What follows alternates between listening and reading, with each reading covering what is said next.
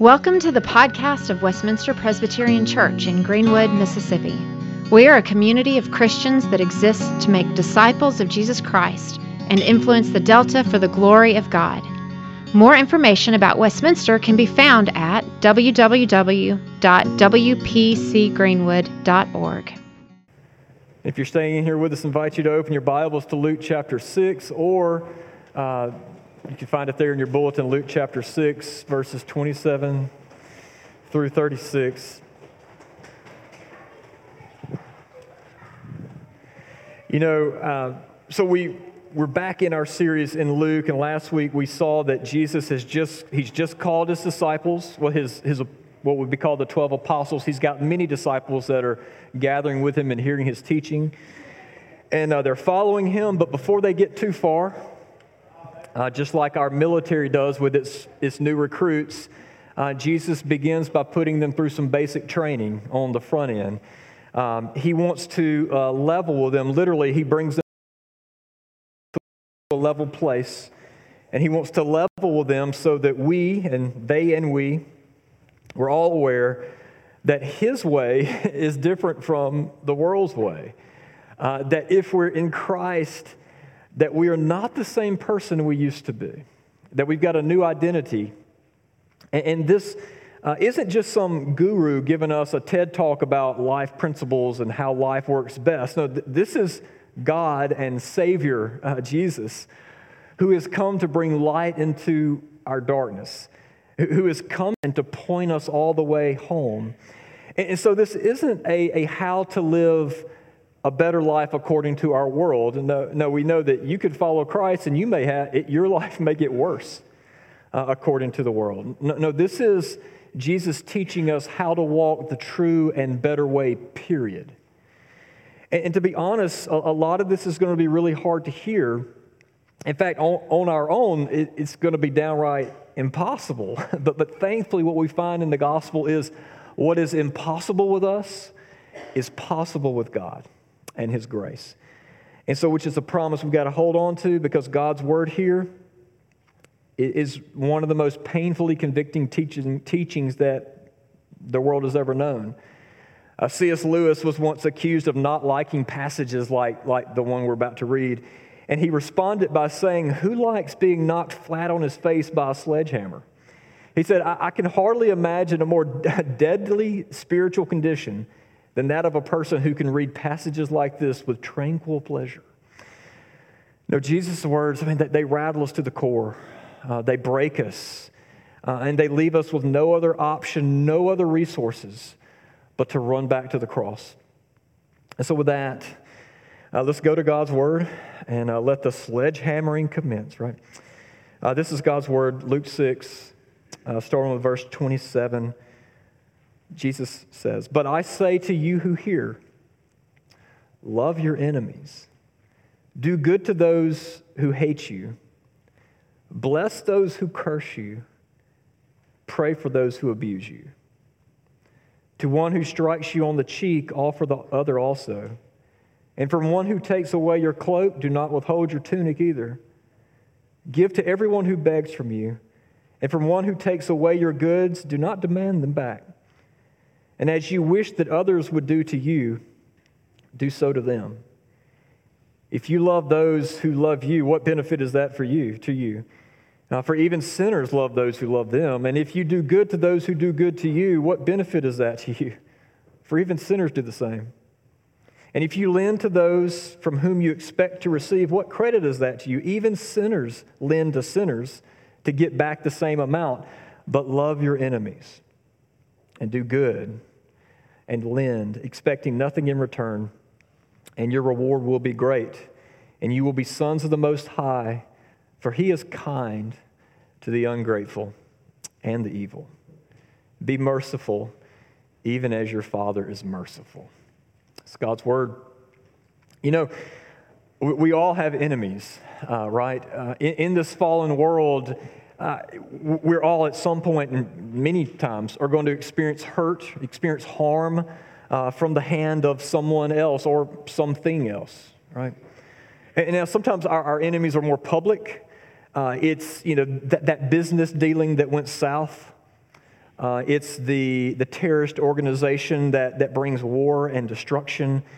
Uh, it's the, uh, the groups that peddle in fear. But, but far more often, at least on the local personal level, you know, these enemies are, well, they're more personal, right? It's that demeaning boss at work.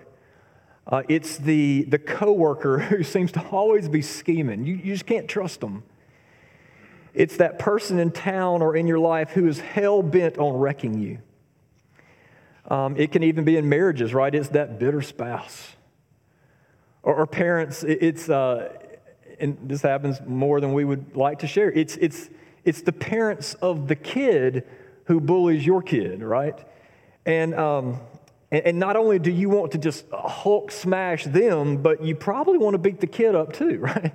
Now, you don't tell people that you want to beat the kid up because um, you don't want to go to jail, right? But you want to. Um, you see them as your enemy. And your kids, you know, teens, you experience this, don't you? Um, it's it's people in your class or people in your school uh, who seem to, to be set on making your life miserable. I mean, they are just your enemies. Um, you know, there's people who talk about you behind your back. There are people who spread rumors. Uh, you know, especially those, um, they, they just don't seem like they, they want the best for your life. This even happens on a sport team. You know, teammates can be enemies, especially when the two of you are competing for the same starting role. Um, enemies. And so the question isn't, are we going to have enemies? Don't be surprised when we have enemies. The question isn't, are we going to have enemies? No. In, in this fallen world, that's a given. The question our passage is addressing is, as a follower of Jesus, how do you, how do we interact with those people who are our enemies? Um, how do people who have been saved by grace treat our enemies? Because it's a different way than what you probably see everywhere else. And so Jesus kind of parses this out in two ways. One, he gives us the, the, the world's way, or kind of the natural way of dealing with enemies. And then second, he gives us the supernatural way, his way of dealing with enemies. So let's, let, let's parse that out this morning. First, the natural way. This is just the way you roll out of bed in the morning. This is this is how you want to interact with enemies.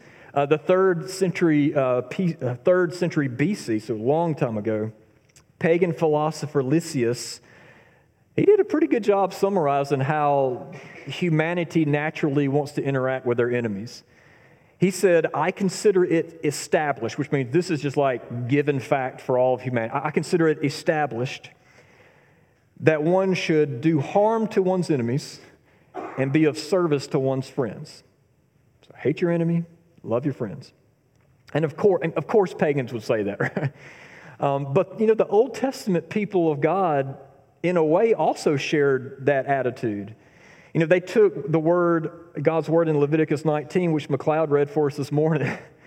It's that last line that, that McLeod read, said that you shall not take vengeance or bear a grudge against the sons of your own people. No, they're, they're your people.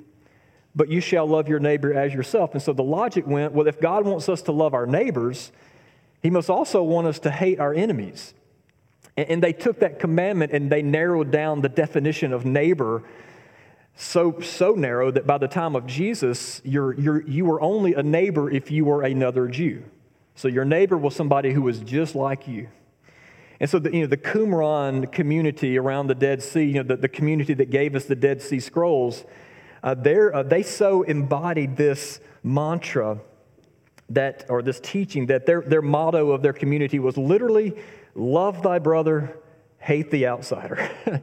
I was like, can you imagine a uh, a church, that being a church's motto? That's on the bulletin right here. Um, we would never do that, though I guess you could argue that unofficially that's how some churches operate. You know, we love our brothers, hate the outsider. Um, we'll get to that in a little bit. So, so prior to Jesus' teaching here, historically, when an enemy struck you on the cheek uh, or insulted you, there were typically two ways of dealing with it, and we see this still played out today. The first was the pagan response, which is also seems to be the plot of every action movie ever, right? It's um, you, you, you paid back those insults or that violence to you tenfold. It, it's John Wick, right? I mean, they mess with your dog, you blow up their world. Um, it's you slap me, I cut your head off. It's, uh, you, you know, we saw this happen early in Genesis, right, with Lamech. Remember, uh, Lamech was bragging with his then wives, which is kind of the first problem. He said that a man, a man wounded him, a man hurt him. It's kind of like, hey, he kind of hit me in the shoulder, gave me a little bruise. A man wounded him, but he retaliated by killing him. Um, he got him back, right? This is how retaliation was. Okay, well, if you reject God and you reject the sanctity of life, well, that's that's one way to approach it, right? Um, or you could historically do the second option, uh, which was the practice of ancient Israel as God established them as a nation with the uh, what was called lex talionis, or the law that limited retaliation to, to be more equal. And we're still going to think this sounds crazy today, but remember the context. Instead of... Um, you know, you punch me in the shoulder, I'm going to like kill you, your wife, and all your kids. It was the, the yeah, lex talionis was life for a life, eye for an eye, tooth for a tooth, wound for a wound, and so on. Y'all have heard that language, right? And to modern ears, that sounds pretty barbaric, barbaric. But in the culture of the ancient Near East, that was considered extremely gracious. That was a way of restoring fairness Uh, in a world gone crazy. So so those were kind of really the, the, the two natural views of retaliation to enemy. Uh, but regardless, before Jesus came on the scene, if someone did something to you that hurt you, I mean, payback was coming in some way. They they were enemies were hated. And, and what Jesus picks up on is if you define neighbor as people who are just like you, then there, there's really nothing special about you liking people who are like you. There's nothing radical about that love. He says, you know, the religious people, especially the Pharisees, they boasted in how they loved their neighbors. But most people are willing to love people who are just like them. And that's pretty easy. It's like it's like loving yourself. Um, you know, Hitler and Stalin loved people who were like them. I mean, even Colombian drug lords can pull that off. Jesus is saying that's not that big of a deal. And so then Jesus, he exposes the motives behind natural love.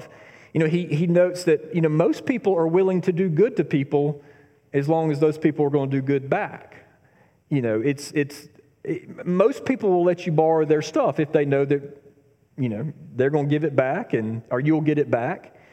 Um, but Jesus, he, he kind of gives us, the, like, like, look, don't walk around like you deserve a medal for that. Like that's not that, that's not even remotely Christian. That's not gospel love. That's just that's just natural reciprocity. You are no different from the rest of the world. That's the natural way. Okay. But but before we move to the supernatural way, like I said, I do want to lean in on this this neighbor thing just a bit more, because it's easy, and I've done this too. It's easy to think like how silly it is to define neighbor as another Jew. You know, it's so narrow-minded. And yet at the same time, if we were beyond, don't don't we do the same thing? I know I've done the same thing. Um, so often it's easy to label our neighbors as people who are just like us. And and if we love them, that's great. But but we also need to know that there's nothing special about that love. It is love, but it's nothing special about that love. That's just natural, vanilla reciprocity.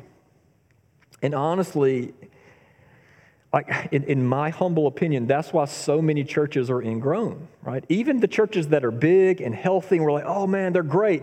Really, if we were to be honest on some of them, the, the big and the greatness things about them is that they're big and great with people that are all exactly, exactly the same. Um, There's not actually this gospel-driven love that is, I mean, you could do that, a country, I mean, you could do that regardless, right? You don't need God saving you to create a community like that. No, so the gospel defines neighbor not as our literal neighbor, uh, not as the people who are in nearest proximity to us, not even as people who are like us, but the gospel defines neighbor as another human being, period. You remember Paul teases out this in, in Ephesians. He he reminds us that, you know, our real enemy isn't flesh or blood. That our real our real enemy is in the spiritual realm. We've got a spiritual enemy. So, which is pretty radical stuff.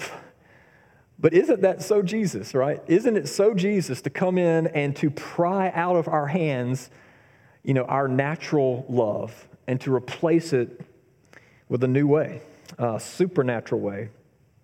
but God's way of love.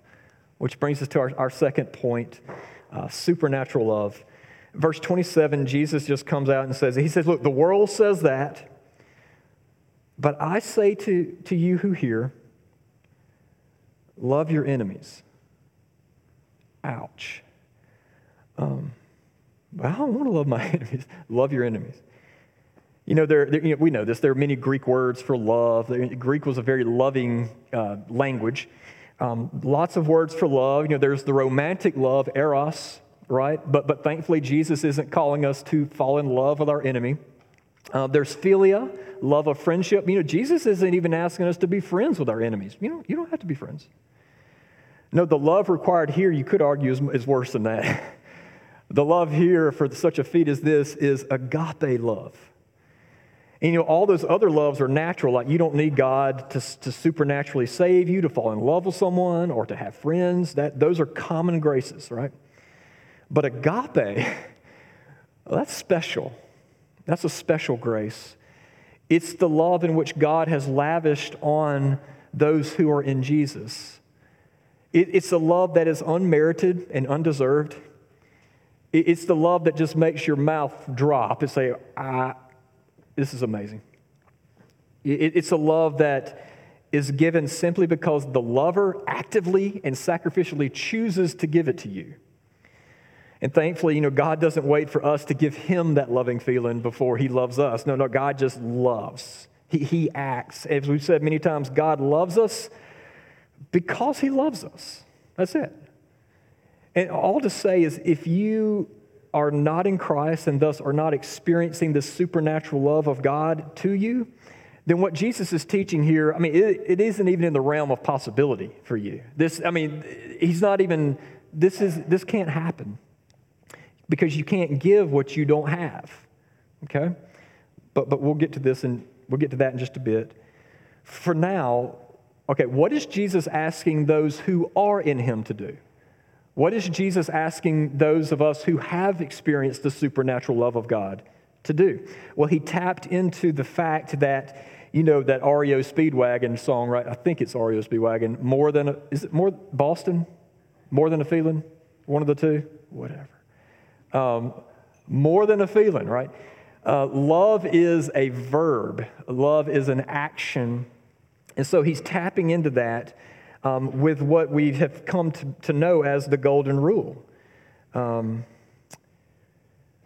which is interesting, when, when Jesus lays out this golden rule, there's been versions of this that have popped up in cultures all around the world. So this isn't necessarily a, a new invention of kind of life principle, but, but what makes it different is most of the things that have popped up around the world, it's always stated in the negative. It's, it's do not do to others as you would not want them to do to you, right? So if you don't want somebody to punch you in the face, well, then don't punch someone else in the face. And it's like this way to kind of passively maintain a good relationship, status quo. Okay, but what made Jesus' version so radical, so new, was the active language. Verse thirty-one, Jesus said, as you wish others to do to you, do so to them, right? So if you want others to encourage you, well, then why don't you start by encouraging them? So it means you don't just sit back and not do harmful things to other people, but you actually like actively do good to them. Um, agape love doesn't wait. So what Jesus is saying is don't don't wait. Don't even wait until you you feel like they've treated you well. Doesn't matter. Doesn't matter how they treat you. Like you initiate. And obviously, you know, Jesus, you know, he can't lay out in this small teaching every situation that we would ever face in life. And so that's why this is such a beautiful rule. So how would you like to be treated as the new employee?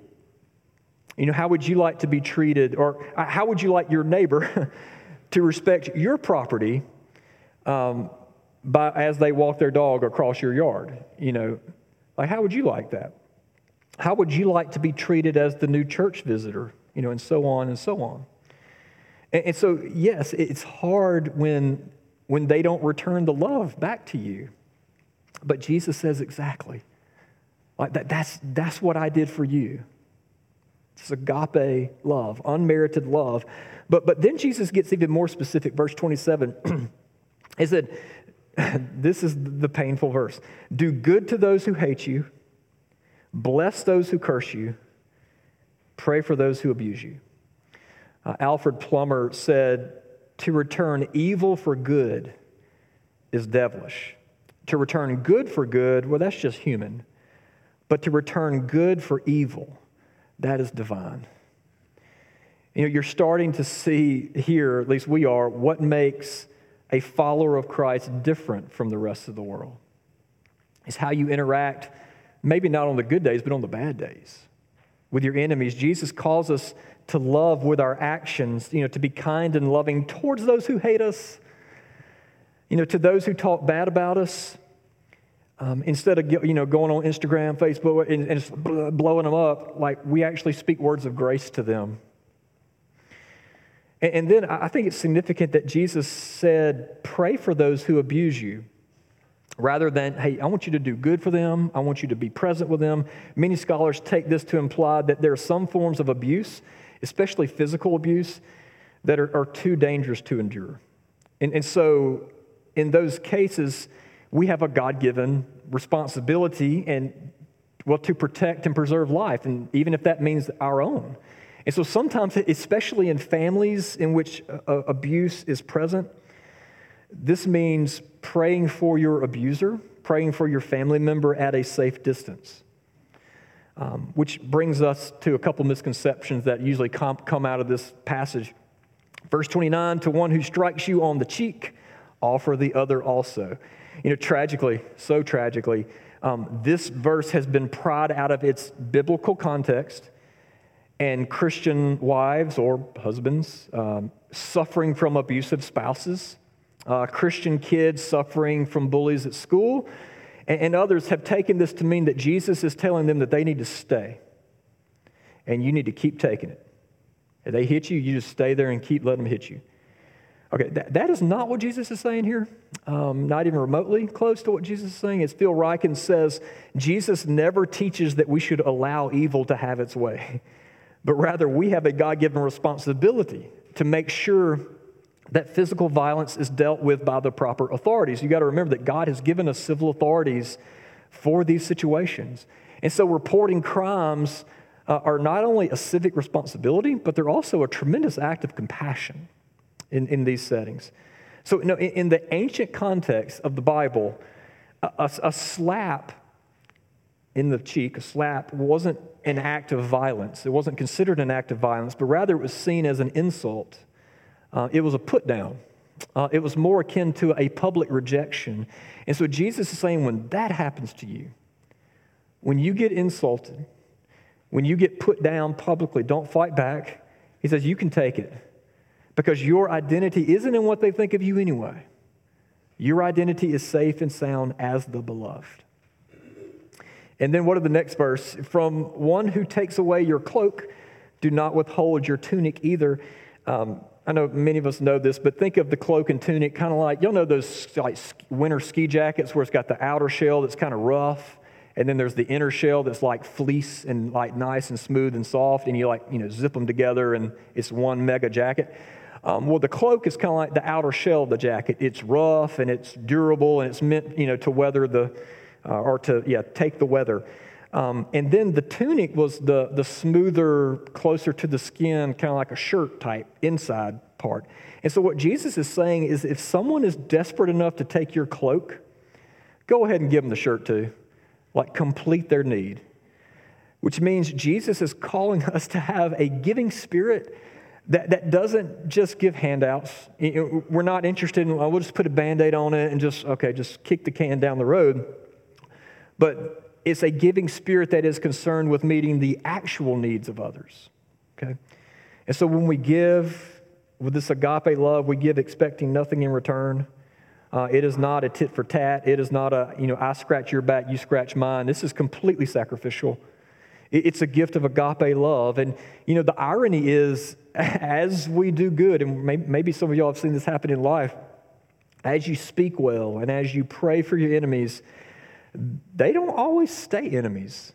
you know, sometimes they may even become friends, or they may become allies at the very least. You know, the best way to kill an enemy is to love them. I know it sounds counterintuitive, but Solomon, Solomon put it this way. Solomon, a man who had his fair share of haters, he said, if your enemy is hungry, give him bread to eat. If your, if your enemy is thirsty, give him water to drink.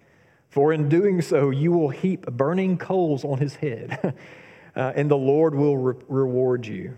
Um, it's just saying, like, it's this kind of fun way of saying, hey, you really want to hurt him? Hurt them by serving them. You know, show them the love of God. We kill them with gospel kindness. You know, uh, y'all remember this. Chick-fil-A had an opportunity to do this several years ago. If y'all remember what was going on, um, uh, L G B T Q plus groups were protesting outside of a lot of the Chick-fil-A restaurants. And, and do you remember how Chick-fil-A responded uh, to this, this protest? Um, you could even say responded to their enemies. Um, in, instead of retaliating and standing out there and saying, oh, don't call us stupid, you're stupid, in this kind of back and forth, they just started serving the protesters free food. They just, okay, you're here, we'll come out and just give you food. Um, they opened the doors, they let them use the bathroom. I mean, they just like, they served them.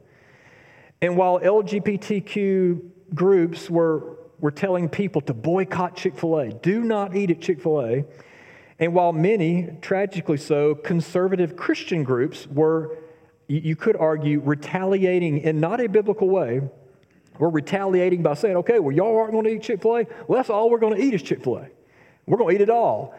Only eat at Chick-fil-A. While, you know, while many conservative Christians were doing that, Dan Cathy, Chick-fil-A's chief officer, simply obeyed Jesus' teaching here. And he reached out and sought to love his enemy. And as a result, one of Chick-fil-A's most vehement opponents, gay activist Shane Winmeyer, publicly came out as one of Dan Cathy's friends. It's like he took back everything he said about Chick-fil-A. That's how it works. Well, as we close, and some of you may be thinking, oh, that's just such a sweet story. Oh, that it were true. You know, oh, that things like that, that actually worked in real life, in my life. Because that's just not how the real world works. And tomorrow morning, you're about to go back to work, uh, back to that possibly demeaning boss, back to that coworker who just drives you crazy.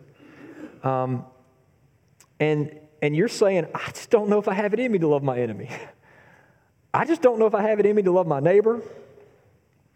I don't know if I have it in me to love my spouse. Um, you know, there's there's a way that, that Christians are called to interact with others, even on social media. And, and, and you know, you may be thinking, I just can't wait to get on social media today. I'm just going to throw shade on all of my enemies, my political enemies, my social enemies. I'm just going to throw shade at everybody. And look, I understand. There are days I want to do that.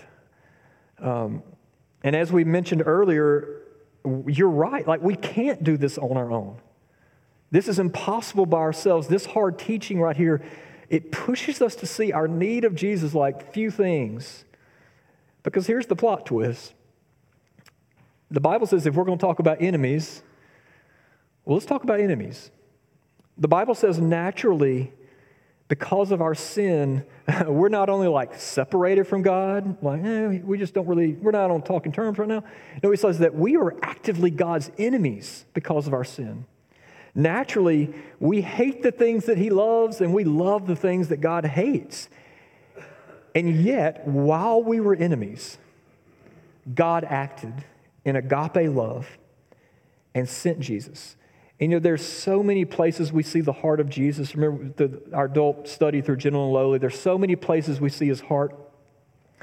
But during the Last Supper, there's this scene that's easy to miss. In, in the Gospel of John, we, we find that Jesus takes some bread and he dips it in this common dish. And then he hands it to Judas, right? It's this scene that we, we, we've read it hundreds of times, right? Um, very well-known scene.